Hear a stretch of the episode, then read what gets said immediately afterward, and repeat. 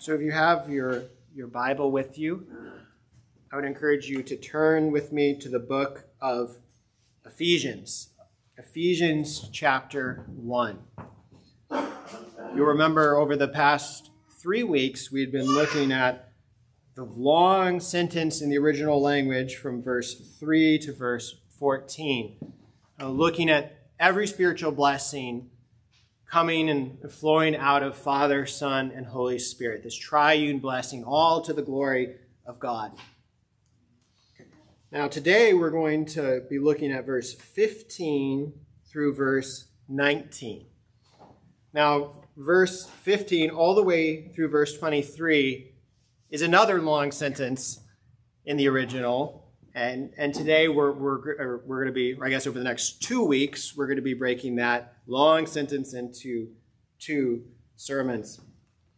So again, if you have your Bible, turn to Ephesians chapter 1, and I'll begin reading in verse 15. For this reason, in other words, in light of everything he's been saying from verse 3 through verse 14, for this reason, because I heard of your faith in the Lord Jesus and your love toward all the saints. I do not cease to give thanks for you, remembering you in my prayers, that the God of our Lord Jesus Christ, the Father of glory, may give you the spirit of wisdom and of revelation in the knowledge of him, having the eyes of your hearts enlightened that you may know what is the hope to which he has called you, what are the riches of his glorious inheritance in the saints, and what is the immeasurable greatness of his power toward us who believe, according to the working of his great might. This is the word of God. Let's pray.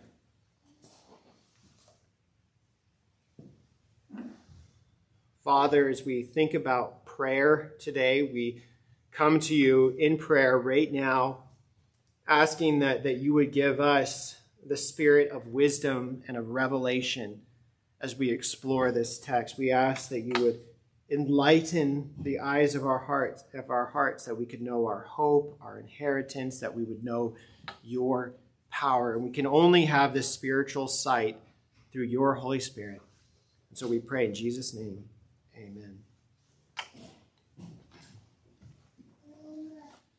You may remember in Luke chapter 11, verse 1, the, the disciples were desiring to pray better.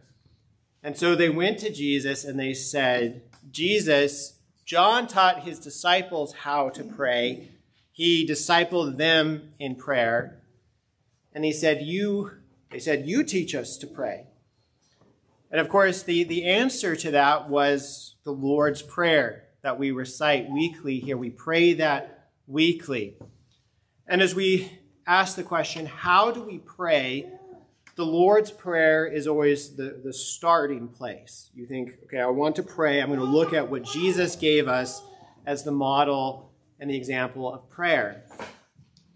You could also think of the Psalms. The Psalms is the great prayer book of the church, teaching us how to pray. But sometimes we forget how much we have on prayer from the Apostle Paul.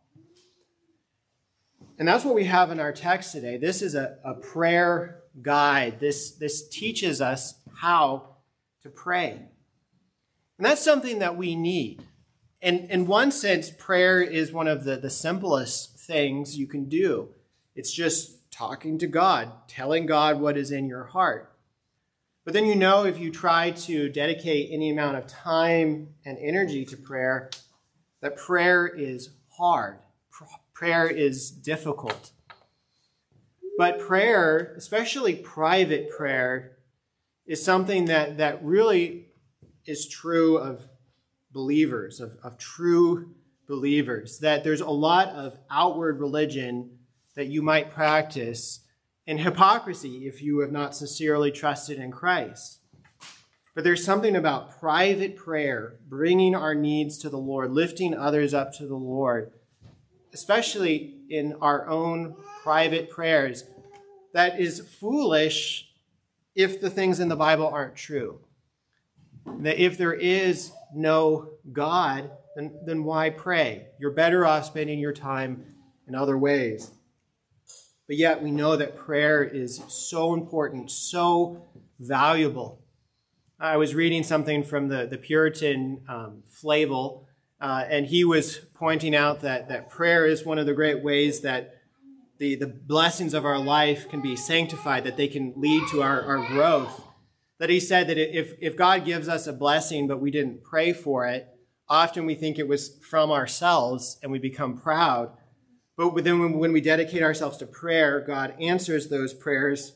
Then we return to God in thanksgiving, that it actually humbles us before God, that it actually lets the blessings of God humble us and sanctify us and draw us closer to Him.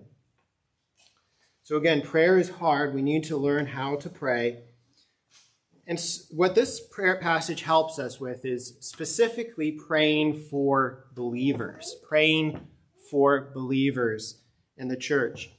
we're going to look at this passage under two headings. So if you're if you're taking notes, that we should offer prayers of thanksgiving for believers.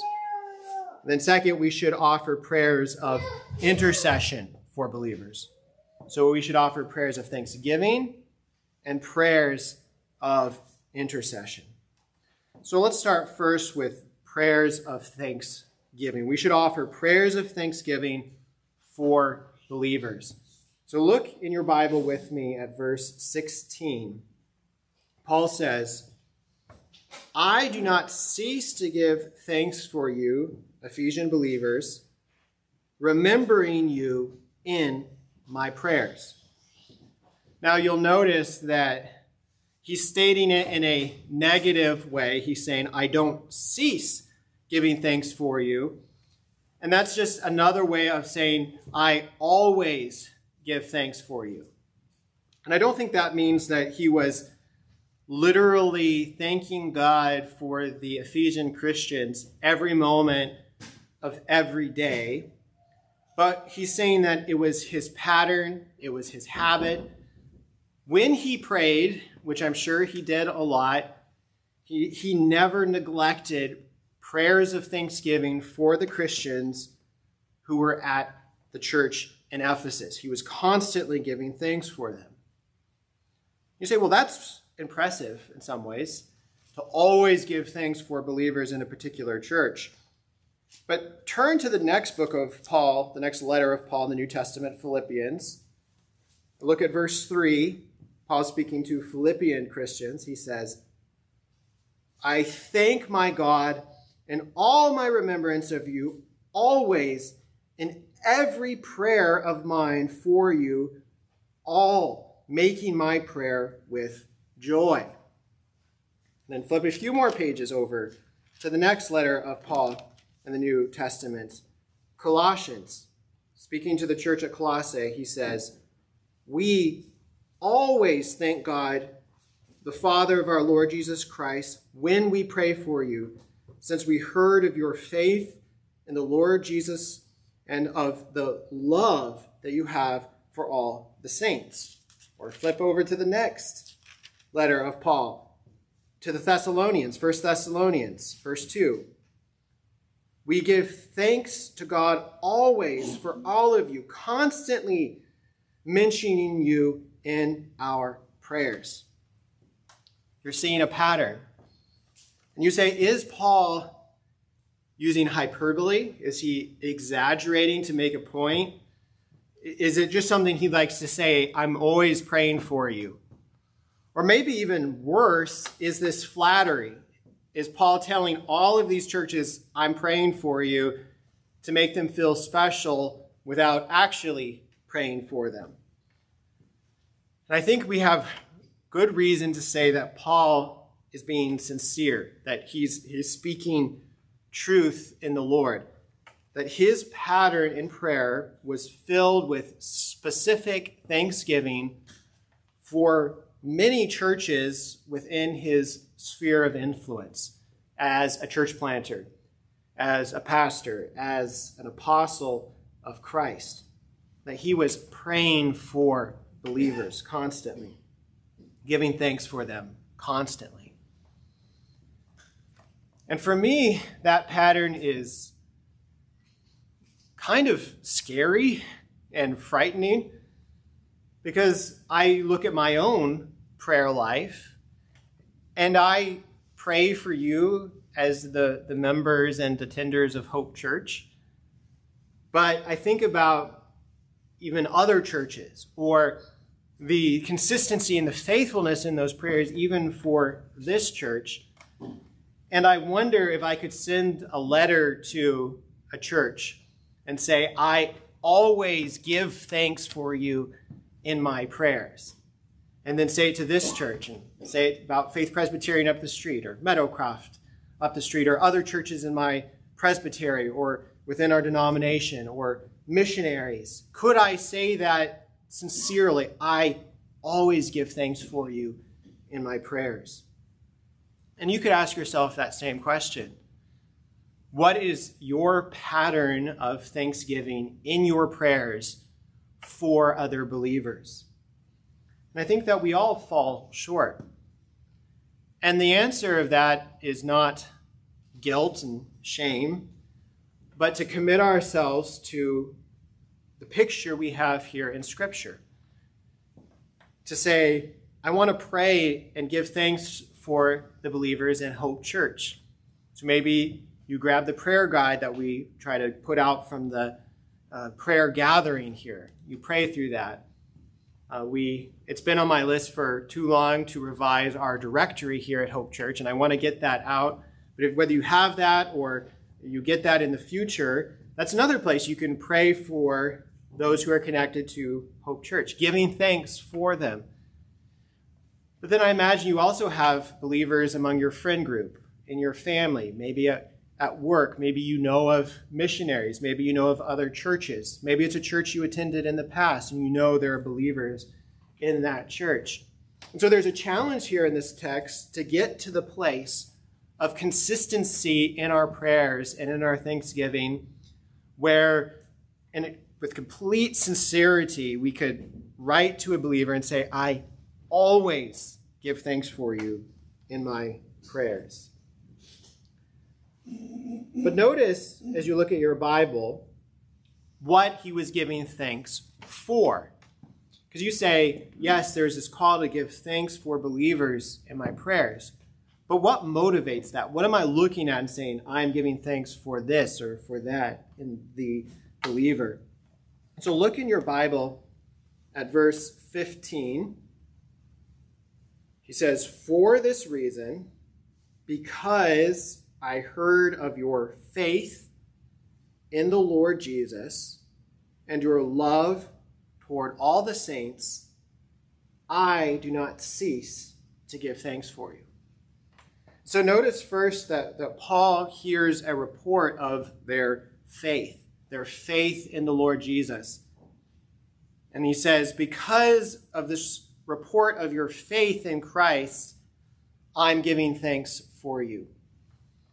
But I think we often take the, the faith of other believers for granted. We say, well, this is the church. Of course, there are people who have faith in Christ. That's what Christians do, is trust in Jesus. But you'll remember what, what Paul says in Ephesians chapter 2, verse 9, or verse 8 rather. He says, For by grace you have been saved through faith, and this is not your own doing. It is the gift of God, not a result of works, so that no one may boast.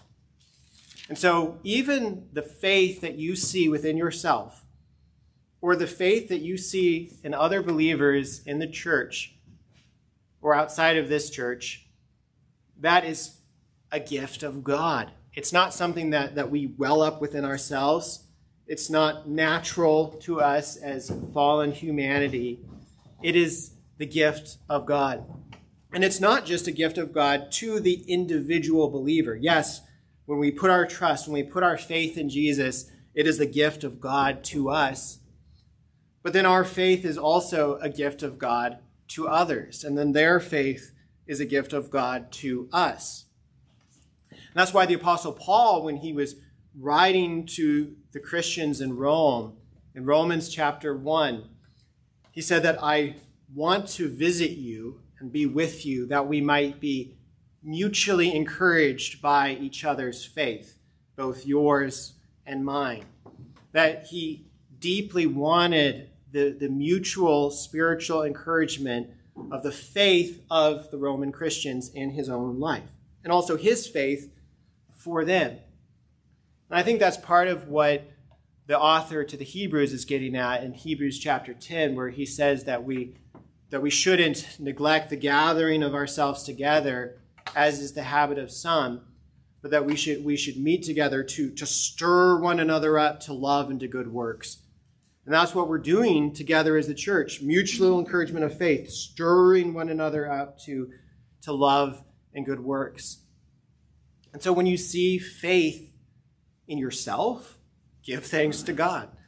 When you see faith in a friend or a family member, don't forget thanksgiving. It is the gift of God to them, to you, to the church, something that we should marvel at, something that should amaze us, to, to cause us to fall on our knees before a great and holy God. And that's, so that's the first reason he was giving thanks, or that well, you could say it's what he's giving thanks for. He's giving thanks for the faith that he saw in them. But then he says that he also heard of their love toward all the saints. Faith in the Lord Jesus Christ and love toward all the saints. And that's a beautiful summary of the Christian walk. That is the picture of a true, sincere Christian. It's faith in Christ, love toward others, faith and love together.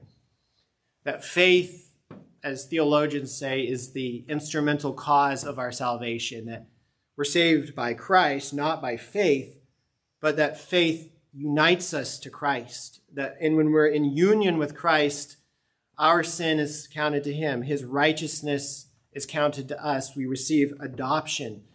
That it, it, it ties us, it binds us to Christ. And that's why we say that we are justified. We are saved by faith alone in Christ alone. But then, what is the great evidence of saving faith.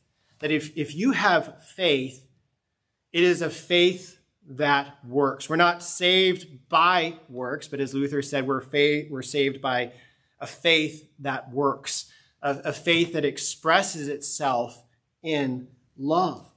And that's what, what Paul describes in Galatians chapter 5, verse 6. He says, For neither circumcision nor uncircumcision counts for anything but only faith working through love.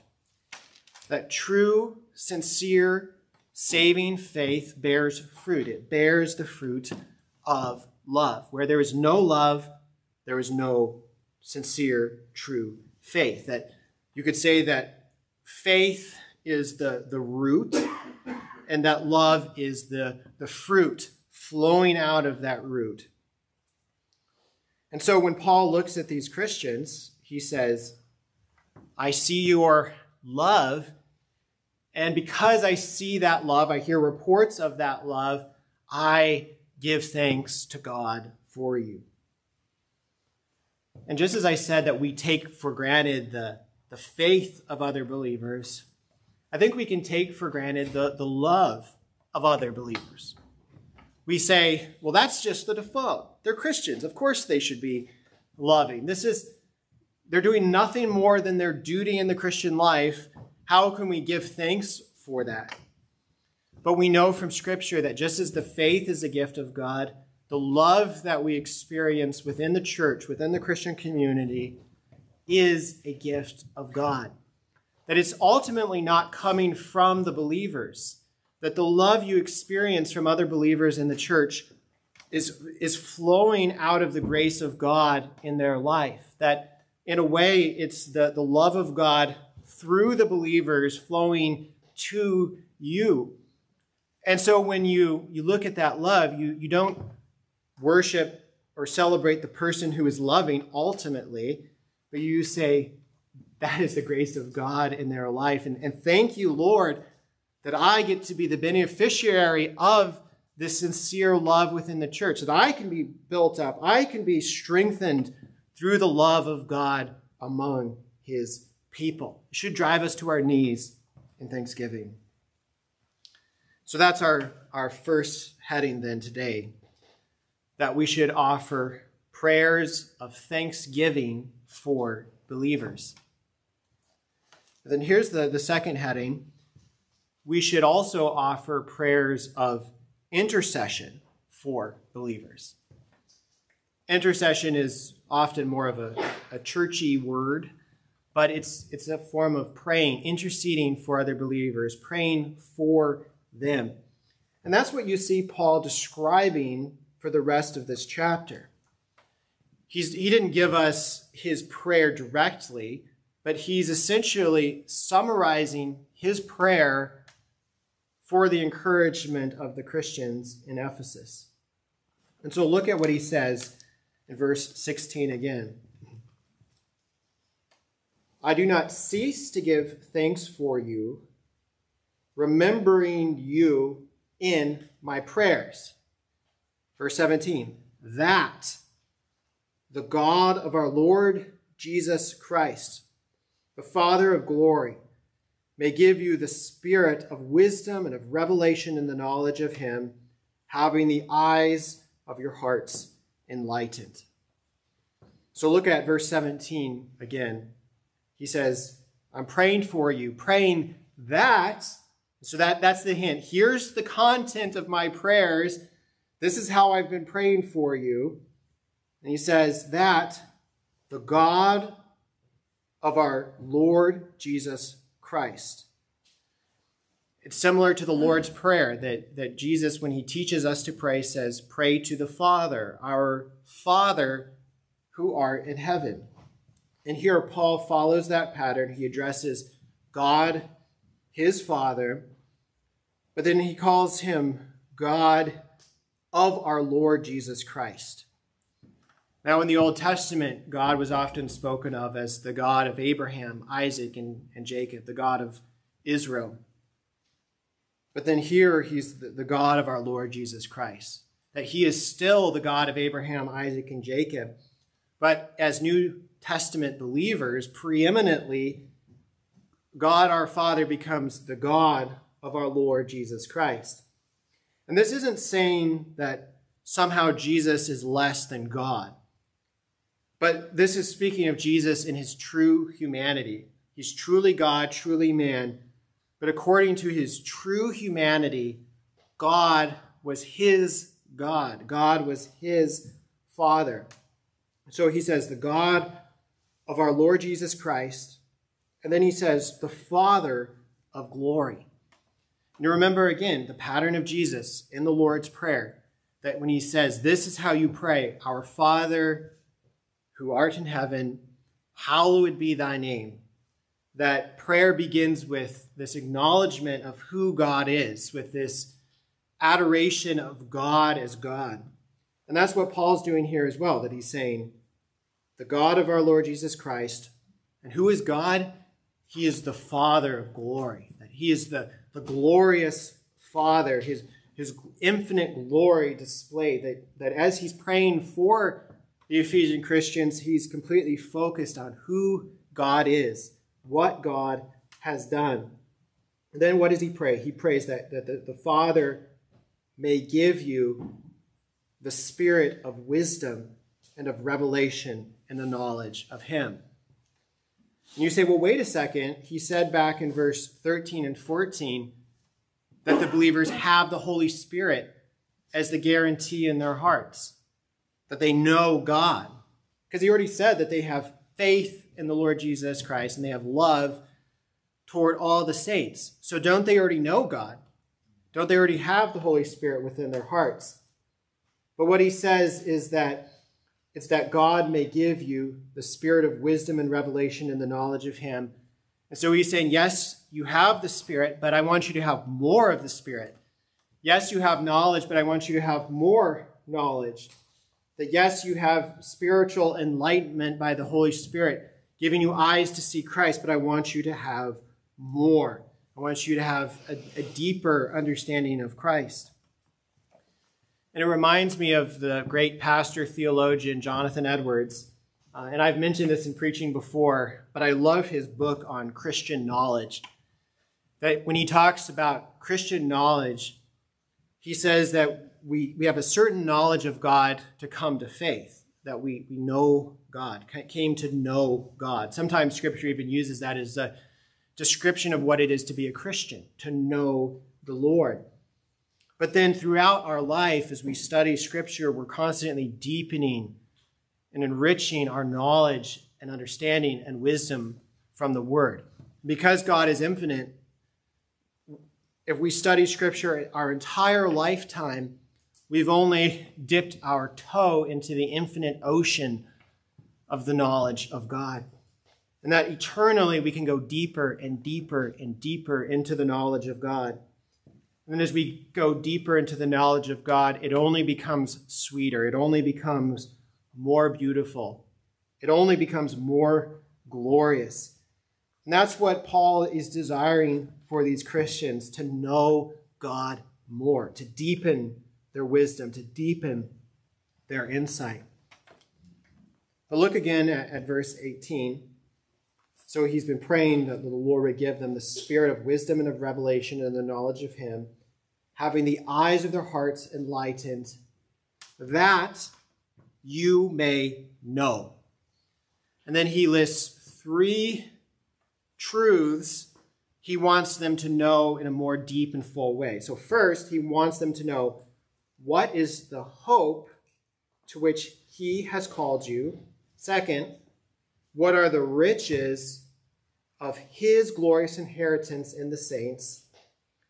And third, what is the immeasurable greatness of his power toward us who believe according to the working of his great might? Now, before I walk through those individually, I, I just want you to notice something. Notice what Paul isn't praying for in this text. There are so many things he could have prayed for. He isn't praying for upcoming surgery that they have, though it's not wrong to pray for that. He's not praying for physical health for the Ephesians, even though it's not wrong to pray for that. He's not praying that they'll do well at their job interview and do well moving up in their career and at work. So it's not wrong to pray for that. He's not even praying for the church to grow. He's not saying, Ephesian Christians, I'm praying that you add many new members to your church and that your budget grows and that you become a self sustaining church plant, though it's not wrong to pray for that. But what is he praying for? That, that he's, he's praying for them to, to deepen their love and their knowledge of God. So look at the first aspect of this prayer. He says, I, I want you to, to know first what is the hope to which he has called you. He's praying for hope in Christ for these believers. And just think about it that we have hope as believers, but our confidence in the hope of God can be weak. It can be weakened by, by physical sickness, by suffering in this life. It can be weakened by persecution, by pain, by loss, by betrayal. And, and there's nothing more tragic than the loss of hope in a believer. And so Paul is saying, I want you to know what is the hope to which he has called you. And that's how you can pray for yourself. Lord, let me more deeply, more fully know and trust the hope that is mine in Christ. Pray that for me as the pastor of Hope Church. If you're ever wondering, how can I pray for Will during the week? Pull out Ephesians chapter 1 and pray these verses for me, that you can pray that I'll have a deeper, richer hope in the promises of God. Pray this for other believers in the church. Pray this for your, for your family. And it, it, he, the fact that he's praying for more hope shows that their hope was not yet strong enough. That they had hope, but it wasn't deep enough. It wasn't, it could always be more solidified more whole. And that's what we're praying for. So that's first. But then, second, he was praying that they might know what are the riches of his glorious inheritance in the saints. That somehow we don't know our inheritance well enough. We don't think enough about our inheritance. We don't meditate on our inheritance enough. But remember what we said last week. What is the inheritance that we have? Look at verse 14. He says that the Holy Spirit is the guarantee of our inheritance until we acquire possession of it to the praise of his glory. That the ultimate inheritance for the believer is God himself, relationship with God that we will have with him forever. But we have the, the down payment of that in the Holy Spirit. And that's why he says he wants them to know what are the riches of his glorious inheritance in the saints. That the inheritance of God is already within you by the power of the Holy Spirit. That that spirit within you is the inheritance in your heart. And so Paul is saying, I want you to know more of this inheritance, know more the spirit that is within you, that the spirit that is within you is greater than the spirit that is within the world. So pray this for yourself. Pray this for your friends. Pray this for your family, that you could meditate on your inheritance more. And no, it's not the inheritance of the ideal job in this life or ideal health or success or the ideal relationship. That's not the inheritance promise. It is the inheritance of God Himself, guaranteed by His Spirit. But then, third and finally, you'll see that he prays that we might know what is the immeasurable greatness of his power toward us who believe. And his, his power, it cannot be measured because he is an infinite God. It's, it's a great power, it's the greatness of his power. And it's not just the, the general power of God in the creation of the world, but it's, it's the power toward us who believe. That there is this unique power of God brought to bear toward the believer. Uh, what he calls in Romans 1 the power of God for salvation to everyone who believes. It's the power that comes to us in the gospel. And so we're, we're praying for more of this experience of God's power. And we come to know this power when we first see how powerless we are by nature that we are weak, we are frail, our knowledge is limited, uh, we are anything but. What, what does he say? Uh, that the inheritance, the power, the immeasurable greatness of his power. We are measurable, uh, we are not infinite.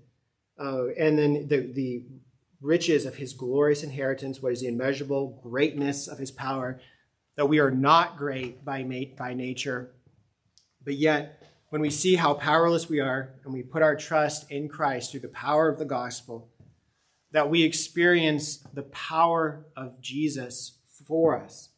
And look at how Paul describes this power. And we'll, we'll unpack this more next week, but he says that, that you might know what is the immeasurable greatness of his power toward us who believe, according to the working of his great might. And you say, well, how is this mighty power of God expressed?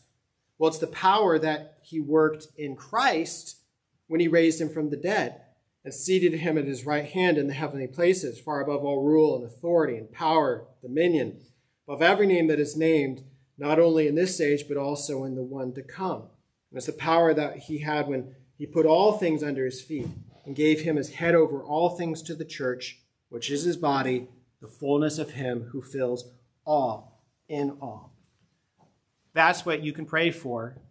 Pray for resurrection, ascended power of Christ gifted to the church so that we can live in a, in a dark, hard world where there is so much pain, there is so much loss, there is so much suffering, but yet we know there is the power of God at work.